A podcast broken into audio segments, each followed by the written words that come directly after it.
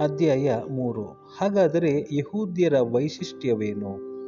ಅವರು ಸುನ್ನತಿ ಮಾಡಿಸಿಕೊಂಡುದರಿಂದ ಪಡೆದ ಪ್ರಯೋಜನವೇನು? ಹೌದು, ಎಲ್ಲ ವಿಧದಲ್ಲಿಯೂ ಹೆಚ್ಚು ಪ್ರಯೋಜನವಿದೆ.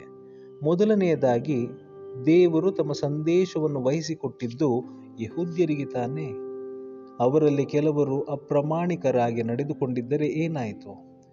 ದೇವರ ಪ್ರಾಮಾಣಿಕತನಕ್ಕೆ ಭಂಗ ಬರಲು ಸಾಧ್ಯವೇ? ಎಂದಿಗೂ ಇಲ್ಲ.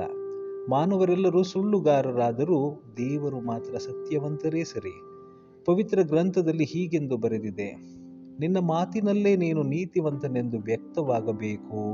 ವ್ಯಾಜ್ಯವೆದ್ದಾಗ ನೀನು ವಿಜಯಶಾಲಿಯಾಗಬೇಕು. ನಮ್ಮ ಅಕ್ರಮ ನಡತೆ ದೇವರ ನ್ಯಾಯ ನೀತಿಯನ್ನು ಮತ್ತಷ್ಟು ಸ್ಪಷ್ಟವಾಗಿ ತೋರಿಸುವ ಸಾಧನವಾದರೆ ಆಗ ಏನು ಹೇಳುವುದು? ಆ ಅಕ್ರಮಕ್ಕಾಗಿ ದೇವರು ನಮ್ಮ ಮೇಲೆ ಕೋಪ ಕಾರಿದರೆ ಅದು ಅನ್ಯಾಯವೆಂದು ನಾವು ಹೇಳಬಹುದೇ? ಮನುಷ್ಯನಿಗೆ ಸಹಜವಾಗಿ ಏಳುವ ಪ್ರಶ್ನೆ ಇದು. ಎಂದಿಗೂ ಇಲ್ಲ. ದೇವರು ನ್ಯಾಯವಂತರಲ್ಲದಿದ್ದರೆ ಲೋಕಕ್ಕೆ ನ್ಯಾಯ ತೀರ್ಪು ಕೊಡಲು ಹೇಗೆ ತಾನೇ ಸಾಧ್ಯ? ನಮ್ಮ ಅಸತ್ಯತೆಯಿಂದ ದೇವರ ಸತ್ಯತೆ ವ್ಯಕ್ತವಾಗಿ ಅವರ ಮಹಿಮೆ ಬೆಳಗುವುದಾದರೆ ನನಗೇಕೆ ಪಾಪಿ ಎಂದು ತೀರ್ಪಾಗಬೇಕು? ಒಳ್ಳೆಯದಾಗುವಂತೆ ಕೆಟ್ಟದ್ದನ್ನೇ ಏಕೆ ಮಾಡಬಾರದು? ಈ ರೀತಿ ಸ್ವತಃ ತಾನೇ ಬೋಧಿಸುತ್ತಿರುವುದಾಗಿ ಕೆಲವರು ನನ್ನನ್ನು ದೂಷಿಸಿ ನನ್ನ ಮೇಲೆ ಅಪಪ್ರಚಾರ ಮಾಡುತ್ತಿದ್ದಾರೆ. ಅಂಥವರಿಗೆ ತಕ್ಕ ಶಿಕ್ಷೆಯಾಗುವುದು ನ್ಯಾಯಸಮ್ಮತವಾದುದು. ದೇವರೊಡನೆ ಸತ್ಸಂಬಂಧಿತರು ಯಾರು? ಹಾಗಾದರೆ ಯಹೂದ್ಯರಾದ ನಾವು ಇತರರಿಗಿಂತಲೂ ಶ್ರೇಷ್ಠರೋ? ಎಷ್ಟು ಮಾತ್ರಕ್ಕೂ ಇಲ್ಲ.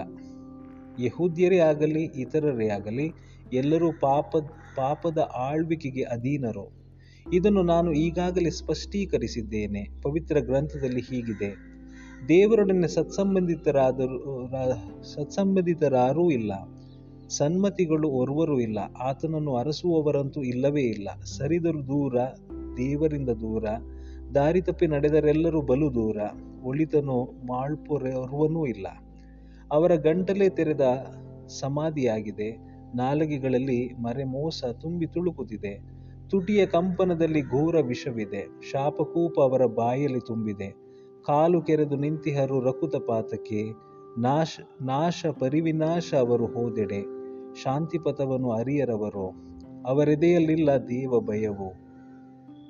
ಧರ್ಮಶಾಸ್ತ್ರದ ನೇಮ ನಿಯಮಗಳು ಶಾಸ್ತ್ರಕ್ಕೆ ಅಧೀನರಾದವರಿಗೆ ಮಾತ್ರ ಅನ್ವಯಿಸುತ್ತದೆ, ಅನ್ವಯಿಸುತ್ತವೆಂದು ನಾವು ಬಲ್ಲೆವು.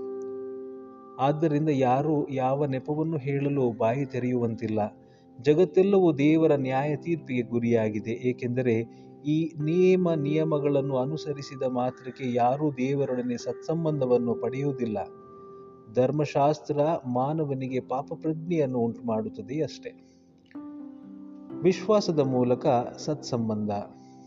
ಈಗಲಾದರೂ ಧರ್ಮಶಾಸ್ತ್ರದ ನೆರವಿಲ್ಲದೆಯೇ ದೇವರಿಂದ ದೊರಕುವ ಸತ್ಸಂಬಂಧವು ಪ್ರಕಟವಾಗಿದೆ. ಇದಕ್ಕೆ ಧರ್ಮಶಾಸ್ತ್ರವು ಪ್ರವಾದನ ಗ್ರಂಥವು ಸಾಕ್ಷಿಯಾಗಿವೆ. ಯೇಸುಕ್ರಿಸ್ತರಲ್ಲಿ ವಿಶ್ವಾಸವಿಡುವುದರ ಮೂಲಕವೇ ವಿಶ್ವಾಸಿಗಳೆಲ್ಲರನ್ನು ದೇವರು ತಮ್ಮೊಡನೆ ಸತ್ಸಂಬಂಧದಲ್ಲಿ ಇರಿಸಿಕೊಳ್ಳುತ್ತಾರೆ. ಇದರಲ್ಲಿ ಯಾವ ತಾರತಮ್ಯವನ್ನು ಮಾಡುವುದಿಲ್ಲ. ಮಾನವರೆಲ್ಲರೂ ಪಾಪಿಗಳೇ. ಎಲ್ಲರೂ ದೇವದತ್ತ ಮಹಿಮೆಯನ್ನು ಕಳೆದುಕೊಂಡವರೇ. ಆದರೆ ದೇವರು ಯೇಸುಕ್ರಿಸ್ತರ ಮುಖಾಂತರ ಅವರಿಗೆ ಪಾಪ ವಿಮೋಚನೆಯನ್ನು ದಯಪಾಲಿಸಿ ತಮ್ಮ ಉಚಿತಾರ್ಥ ಅನುಗ್ರಹದಿಂದ ಅವರನ್ನು ತಮ್ಮ ಸತ್ಸಂಬಂಧದಲ್ಲಿ ಇರಿಸಿಕೊಳ್ಳುತ್ತಾರೆ. ಪೂರ್ವ ಕಾಲದಲ್ಲಿ ಮಾನವರ ಪಾಪವನ್ನು ದಂಡಿಸದೆ ತಾಳ್ಮೆಯಿಂದಿದ್ದ ದೇವರು ವಿಶ್ವಾಸವುಳ್ಳವರಿಗೆ ಪಾಪಕ್ಷಮೆಯನ್ನು ತರುವ ಸಲುವಾಗಿ ಏಸುಕ್ರಿಸ್ತರು ರಕ್ತದಾರಿ ಎರೆಯುವಂತೆ ಮಾಡಿದರು. ತಾವು ನೀತಿ ಸ್ವರೂಪರೆಂದು ತೋರಿಸುವುದಕ್ಕಾಗಿ ಹೀಗೆ ಮಾಡಿದರು. ಏಸುಕ್ರಿಸ್ತರಲ್ಲಿ ವಿಶ್ವಾಸ ಇಡುವವರನ್ನು ತಮ್ಮೊಡನೆ ಸತ್ಸಂಬಂಧದಲ್ಲಿ ಇರಿಸಿಕೊಳ್ಳುವುದಾಗಿಯೂ, ತಾವು ಸತ್ಯ ಸ್ವರೂಪರು ಮತ್ತು ನ್ಯಾಯ, ನ್ಯಾಯವಂತರು ಎಂದು ವ್ಯಕ್ತಪಡಿಸುವ ಸಲುವಾಗಿಯೂ ಪ್ರಸ್ತುತ ಕಾಲದಲ್ಲಿ ದೇವರು ಈ ರೀತಿ ಮಾಡಿದರು. ಹೀಗಿರುವಲ್ಲಿ ಮಾನವನು ಕೊಚ್ಚಿಕೊಳ್ಳುವುದಕ್ಕೆ ಆಸ್ಪದವಿದೆಯೇ? ಇಲ್ಲವೇ ಇಲ್ಲ. ಹಾಗಾದರೆ ಸತ್ಸಂಬಂಧಕ್ಕೆ ಆಧಾರವೇನು? ಸತ್ಕಾರ್ಯಗಳ ಸಾಧನೆಯೇ ಇಲ್ಲ. ವಿಶ್ವಾಸವೇ ಹೌದು. ಮಾನವನಿಗೆ ದೇವರೊಡನೆ ಸತ್ಸಂಬಂಧ ದೊರಕುವುದು ಧರ್ಮಶಾಸ್ತ್ರಗಳ ನೇಮ ನಿಯಮಗಳನ್ನು ಪಾಲಿಸುವುದರಿಂದ ಅಲ್ಲ, ವಿಶ್ವಾಸದಿಂದಲೇ ಎಂಬುದು ನಮ್ಮ ಸಿದ್ಧಾಂತ. ದೇವರು ಕೇವಲ ಯಹೂದ್ಯರಿಗೆ ಮಾತ್ರ ದೇವರು ಅಥವಾ ಇತರರಿಗೂ ದೇವರು?